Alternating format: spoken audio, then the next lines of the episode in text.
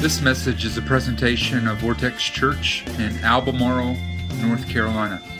For more information about the ministry of Vortex Church, please visit us online at vortexchurch.com.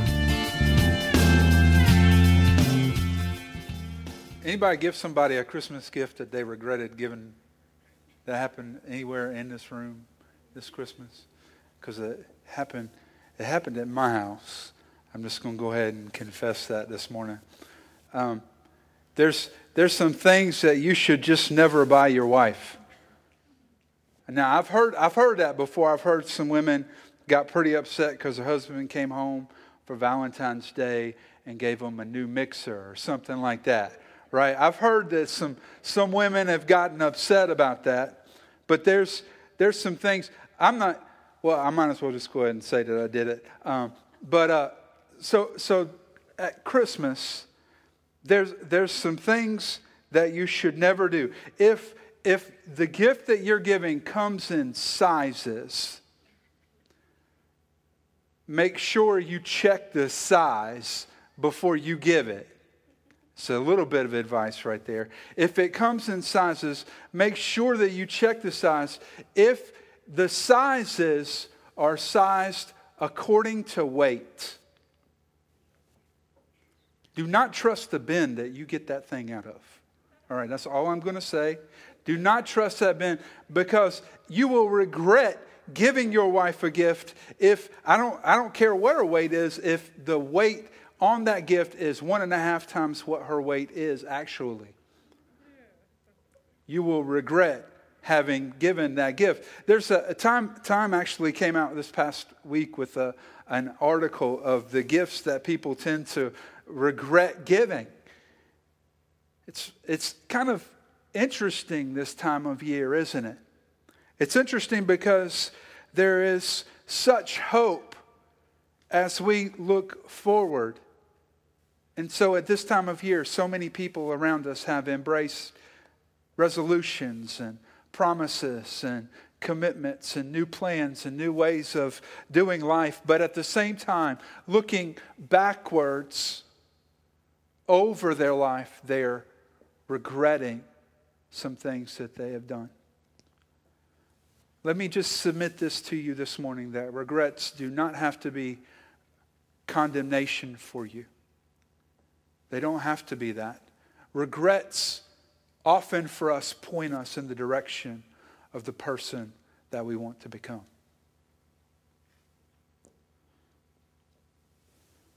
When we look back and we regret. I regret not spending enough time with my kids. That points me in the direction of recognizing that I want to be a better father.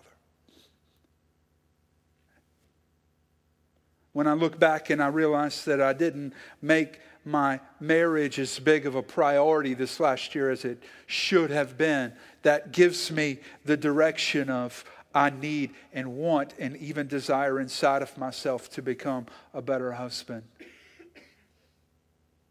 you see, regrets don't have to be things that nail us down. They can be things that free us. And the truth is, is that when I look back through my life, one of the scariest things to me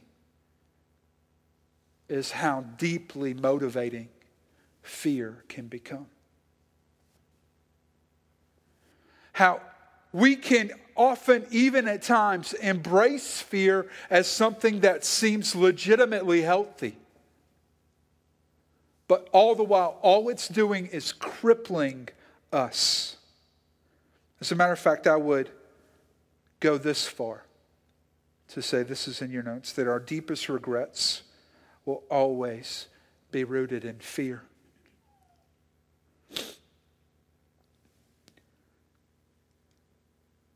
It was a year ago to almost to the date that we had the first meeting for Vortex.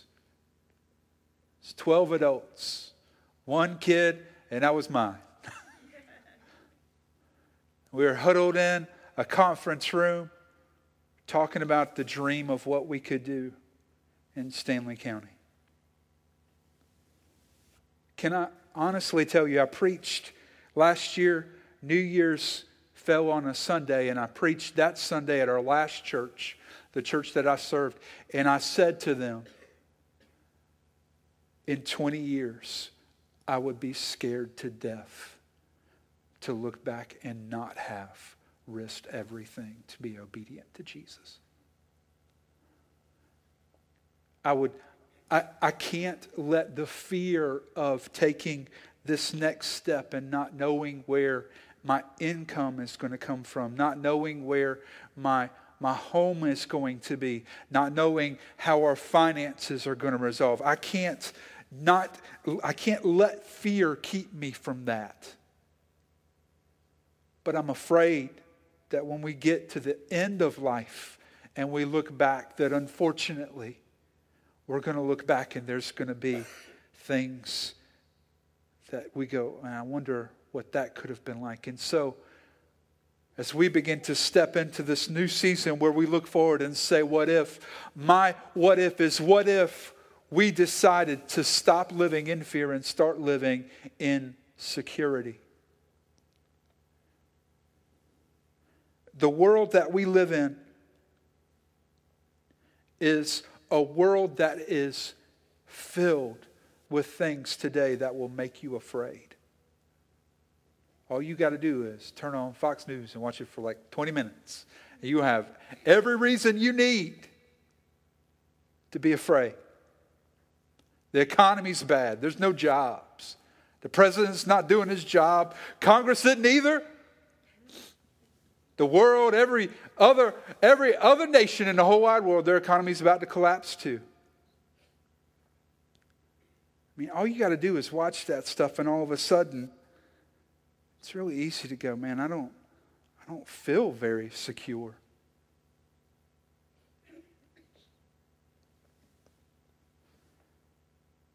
But I don't want us to get to the next step in this journey and look back as a, as a church, and even for you, just individually, as you take these next steps, for us to look back and go, what if?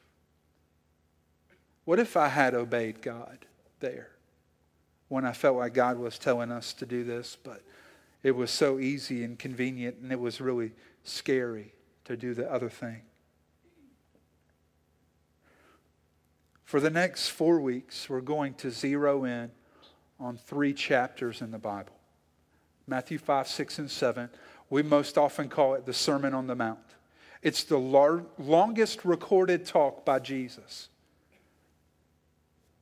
And if you have a moment over the next few days, I would encourage you just in one sitting to sit down and read. If you have a Bible where the words of Jesus are in red, it will all be read. Because as I read through this, as I read through this, the, and I did this in, in October, I was reading through the Sermon on the Mount uh, during my, my personal study time, and over and over, God continued to convey the same message through what Jesus was saying, and it was simply this You can trust me.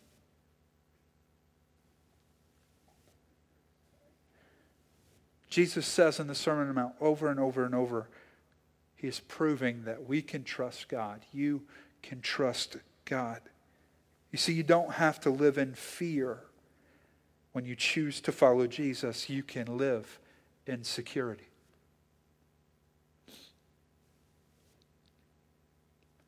Now, this, this week I've, I've thought about this tension, and really, the tension of fear is the problem is not being afraid. It's not the, the, uh, concept of being afraid of something. To be honest with you, if there was a Mack truck coming down 2427 and I pushed you out in front of it, you probably should be a little bit afraid of the Mack truck, right? There's some things in life that when we sense them and see them, fear is a, a natural response to that. The pro- what we're talking about is an underlying motivation in life of fear. What's motivating your behavior? Because fear, as a motivator, sits in tandem and in tension between faith. They're, they're on opposite ends of a very similar spectrum. They both say the same thing, but they say it with opposite perspectives. Fear says God can't do it.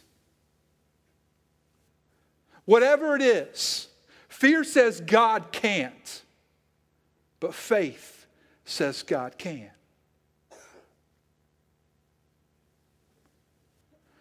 Fear says God can't. Worry says God can't. Anxiety says God can't. But faith says God can.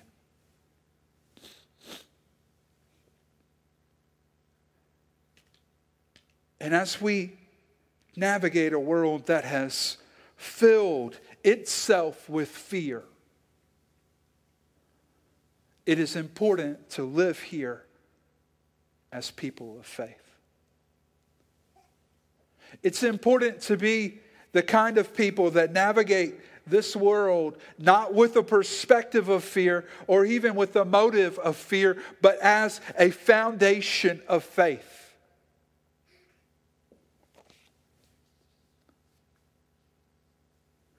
Now, we're going to read a passage of Scripture, Matthew 5.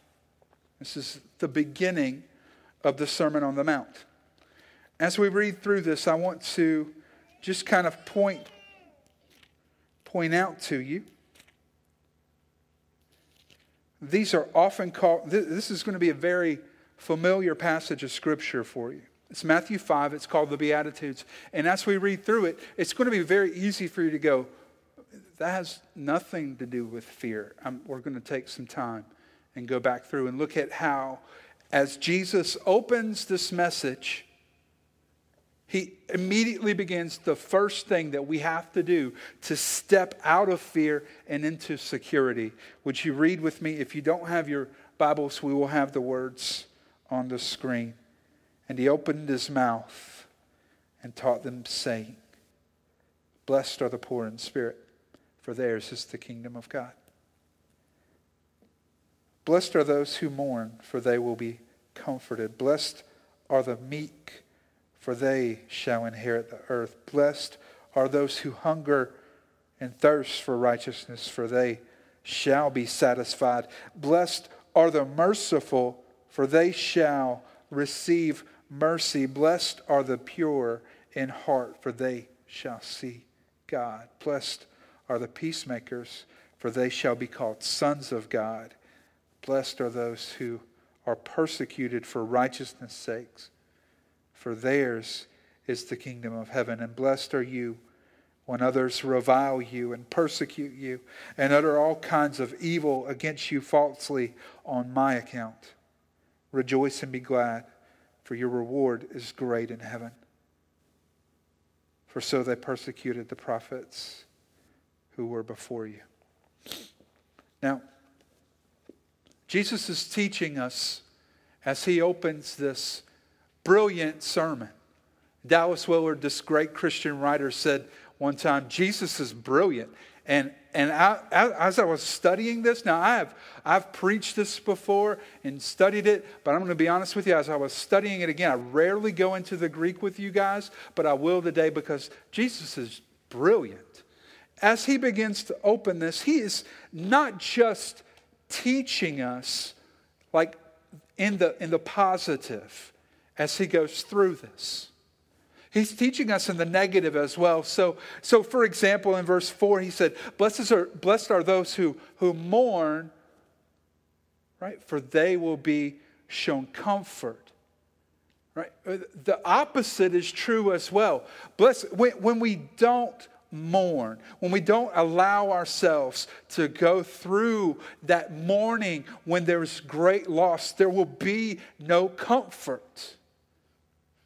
Right? God, I mean, Jesus in his brilliance is, is teaching us both in the positive and the negative as he walks us through. But he's also presenting what is a remarkable contrast between the modern world that we live in and the world that he designed the way that He wants us to live. That there is this great chasm, and, and He starts not by saying, Hey, you know what? Y'all blowing it. So let me just tell you how to do it. He, he starts by addressing perspectives of the heart. And what I realize as we look through this passage is this is that we need to make a shift if we're going to live lives in security. Something has to change. If we're going to live lives that aren't motivated by fear, live lives that are lived in security with my relationship to God, there's something in me that's going to have to shift. You see, oftentimes at this time of year, what we propose to ourselves through resolutions and promises is the wrong shift. We propose the wrong shift. Sometimes, for some of us, we address issues of provision. And so we say to ourselves, you know, we, we don't have enough money or I haven't spent my money the right way. So this year I'm going to resolve to create a budget and I'm going to live within my means because the problem last year was money.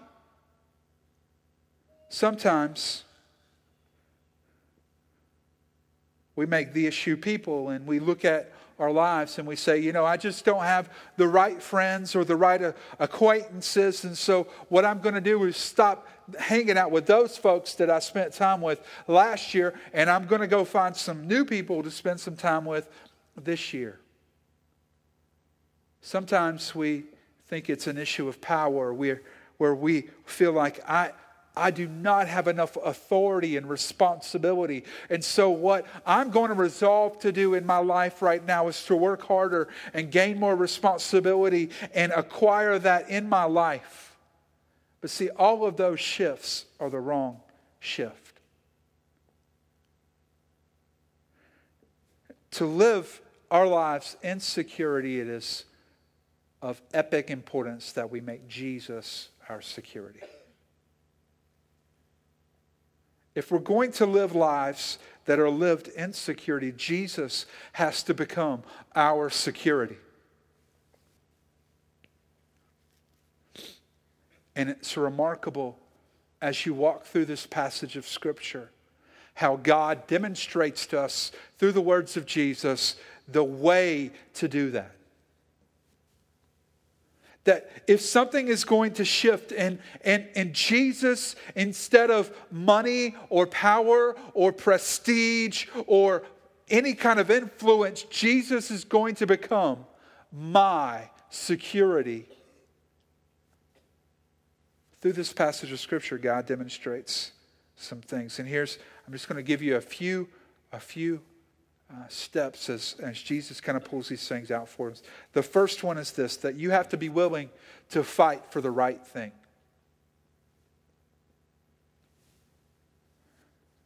You have to be willing to fight for the right thing. How many of you, at some point in your life, look back and go, I spent a lot of effort, energy, and I fought for the wrong thing? And I poured my heart into work so that we could get more money because I felt like if we got more money, we would have less bills. But somehow, when we got more money, we had more bills. Right? That make any sense to anybody? But that's how it works, isn't it? Maybe it's my home wasn't the kind of life that I was thinking I needed, and so I poured my life into other relationships and neglected my kids and my spouse. You see, we've got to be willing to fight, but we've got to be willing to fight for the right thing. Because if we're not fighting for the right thing in life, what you fight for will end up breaking you. And as you fight for it, you will break other people. In verse 8,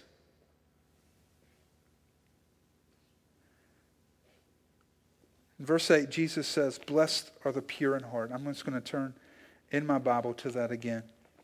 Matthew 5.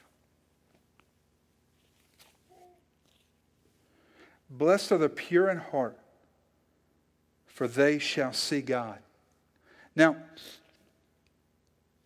what's interesting is the language that the writer Matthew is using in that short little phrase is a very descriptive language.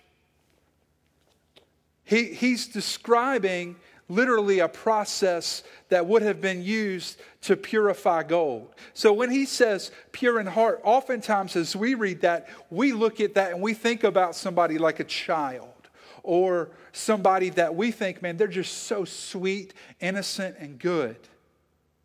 But when, when Jesus is using that word, he's using that word to describe somebody who's been through something Okay, it's not like a before word, it's an after word. It's used to describe what happens to gold and the purification process that was used in gold. And so Jesus is using a word that would not necessarily describe the innocence and purity that we see in a child. He's talking about somebody that's been through something.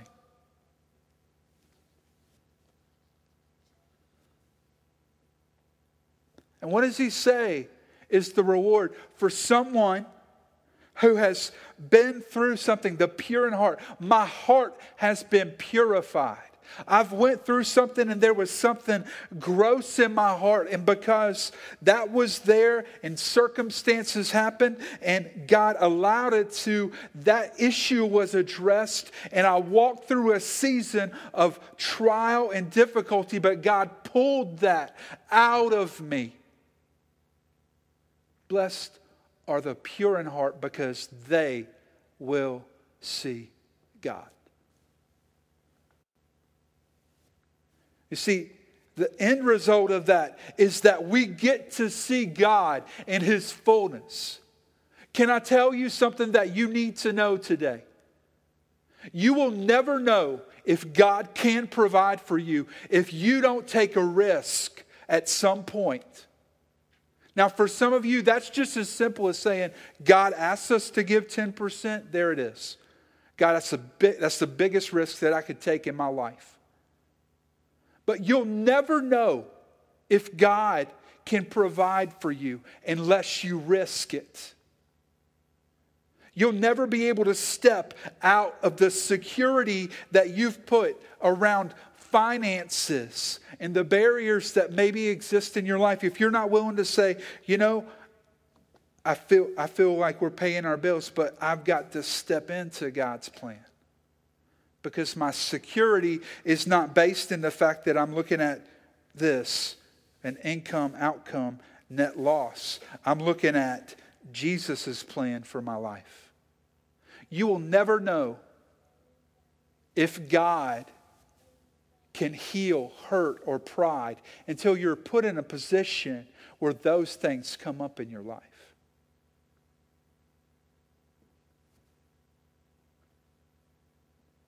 And we get to see God when we go through something. How many of y'all know that that's true?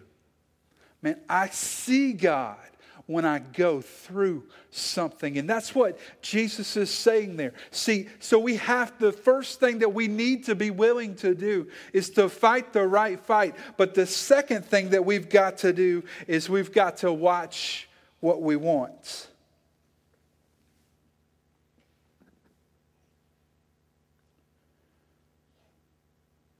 In verse 3, Jesus says, Blessed are the poor in spirit, because theirs is the kingdom of heaven. Blessed are the poor in spirit. And, and often, again, when we think about that terminology in our world, the way that we ascribe that to somebody is thinking about someone who's humble, who's kind. But again, to go back to the original language and what Jesus was saying, The word that's poor is really poorly translated as poor. It's actually better translated as someone who needs to beg. Now, that does obviously create the imagery of poverty or poor. But when you put that word right next to the word pneuma, which oftentimes in Scripture is translated Holy Spirit, Jesus in this verse is saying, those that beg for God. If you're willing to beg and to plead, God, I just want you. I mean, all I want is you. God, I'm tired of everything that I've tried in my life that was utter failure. All I want is you, God. If we're willing to be beggars for the Spirit of God in our life, that God, through His grace, releases the kingdom of God in our life. You see, Jesus is speaking in that verse of that shift, that there's a shift that's got to occur in our hearts if we're going to live in security. We have got to stop begging for other things and become people who beg for God Himself.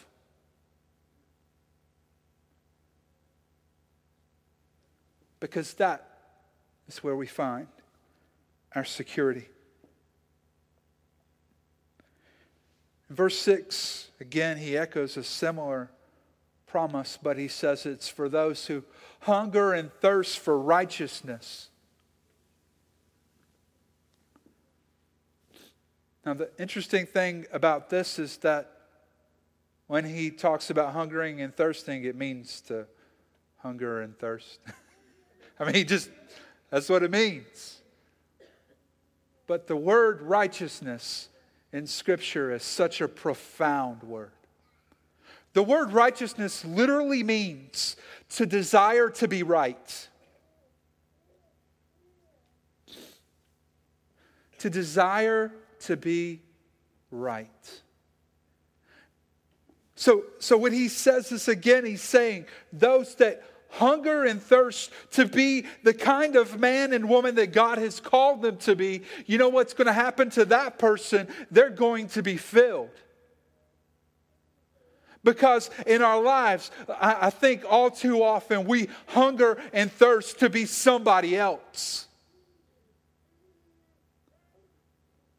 But in reality, in reality, God wants us to hunger and to thirst for himself.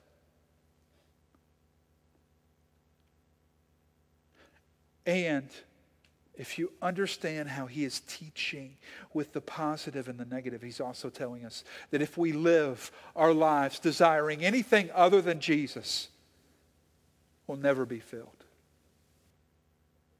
There will never be enough. What is it, money? You'll never have enough. Is it relationships, women, men? There will never be enough. There will never be a satisfaction unless we hunger and thirst for righteousness. So, if we're going to make this shift from living lives like the rest of the world around us lives, where lives are motivated and captivated by fear, and we transition into lives that are motivated by faith. The shift that's going to have to happen in our hearts is that we're going to have to shift from being people who live lives where we find our security in everything else you feel like you have a good job? Like you have a decent amount of income right now? I've seen men who have worked faithfully at companies for 30 years work their way up the corporate ladder, get laid off in their mid 50s, having given 30 years to a company, and go from being a very wealthy family to being a very impoverished family within a matter of months. You feel like your security is in relationships that are around you? For reasons that don't make sense, I've seen people turn on people just like that. Do you think your security is found in your situation, your holdings, your current treasure?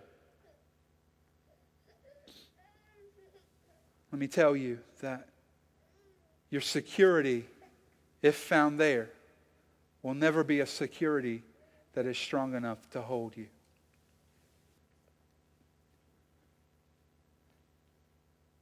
Jesus says in this passage of Scripture that, verse 9,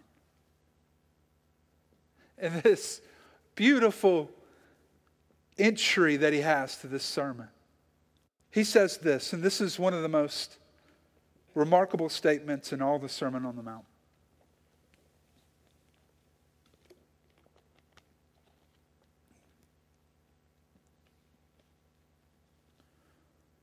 Blessed are the peacemakers, for they will be called sons of God. Now, what's interesting about that little, little verse is that that's the only time in all of Scripture that that word is used. But it's this beautiful foretelling of who God is through Jesus Christ. You see, as people who were born into sin, we were born with a broken relationship with God. And as a matter of fact, to live in security with Jesus, I've got to have a right relationship with Him. I've got to be following Him. I've got to be executing His plan in my life if I'm going to live in that security. And in this little verse, Jesus gives us this picture of what's to come. Because he becomes the peacemaker for us. You see, if we're going to shift our lives from being motivated by fear to a life that's motivated by faith, really what happens is we shift where I put my fear at. Because what's really ridiculous is that many of us are more scared of what our employer will say about us than what Jesus says about us. I'm a lot more afraid about some of us being the kind of people that would say, I'm more worried, I'm more anxious about what my husband thinks about me than what my Jesus thinks about me. And really, walking out of a life that's motivated by fear and into the security of faith in Jesus means that I put fear, which is natural and healthy, into the right place and I fear God. Because when I live that with this healthy faith, not an unhealthy fear, somehow, somehow God creates a peace. Jesus steps into the broken mess and makes peace when I'm living in fear and my life is filled with anxiety and worry, it is absent of peace. But when I step into a life that's motivated and founded on top of faith in Jesus, when He becomes central in my life, somehow peace begins to reign. Financial troubles come, it's not my finances anyway. It's not my problem to fix. I'm simply executing the plan that God gave me. I'm having problems at work. That's fine. I'm going to be obedient to God.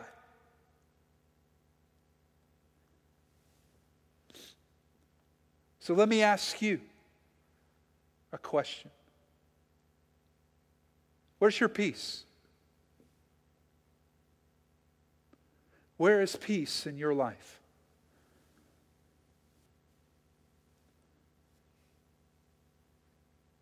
Because when we've made that shift, when I've shifted my security out of an insecure place into the right place where it's supposed to be, when the security of my life is founded solely on Jesus, somehow peace reigns.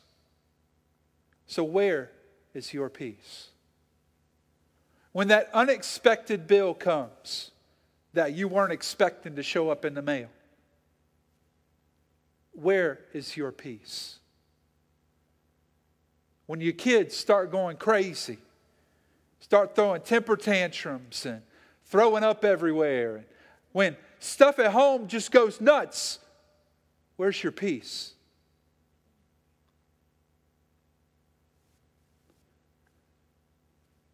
when your wife's mad at you because you gave her a gift that was a little too big? Where's your peace? When your husband doesn't talk to you for a day, two,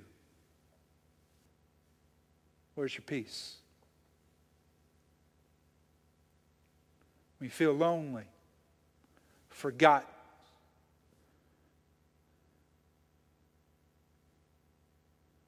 when you feel like everything in this world is broken and lost,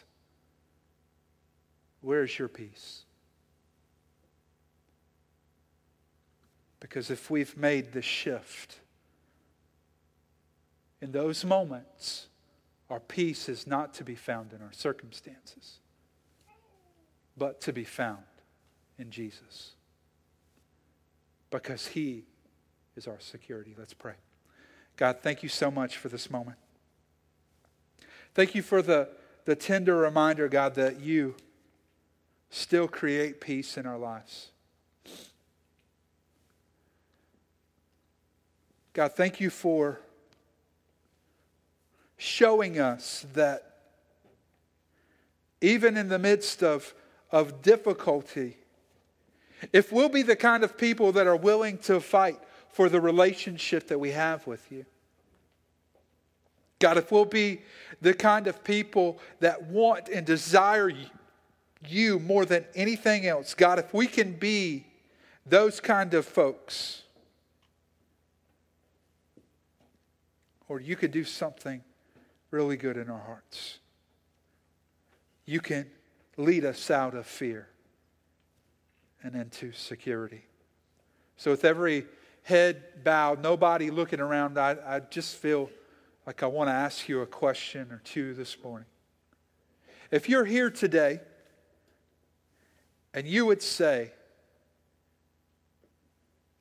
that, you know what, I, I don't have any peace in my life because I have never, not even a little bit, transferred any of my security towards Jesus.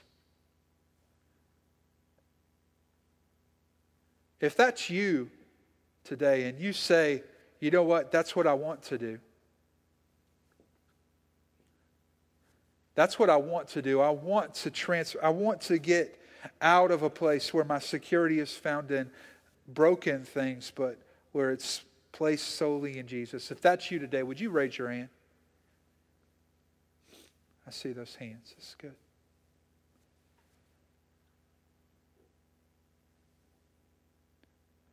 And maybe for some of you that are here today, you would look back and see that life has been motivated by a lot of fear.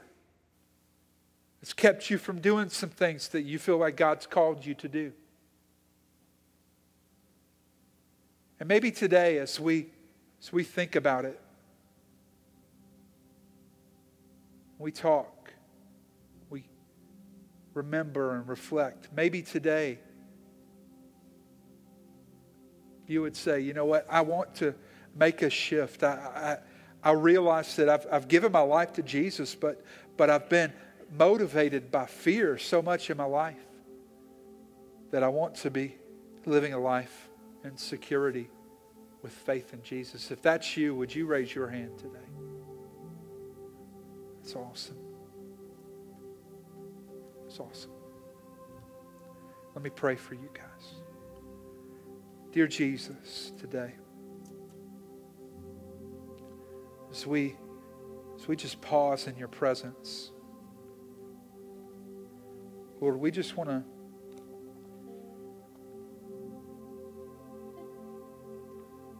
we just want to just make a shift for many of us in here, that might be scary, but it's the good kind of scary. Because the comfort that we felt and the security that we felt is not really security at all. So, God, call us out to make that shift, to make that transition.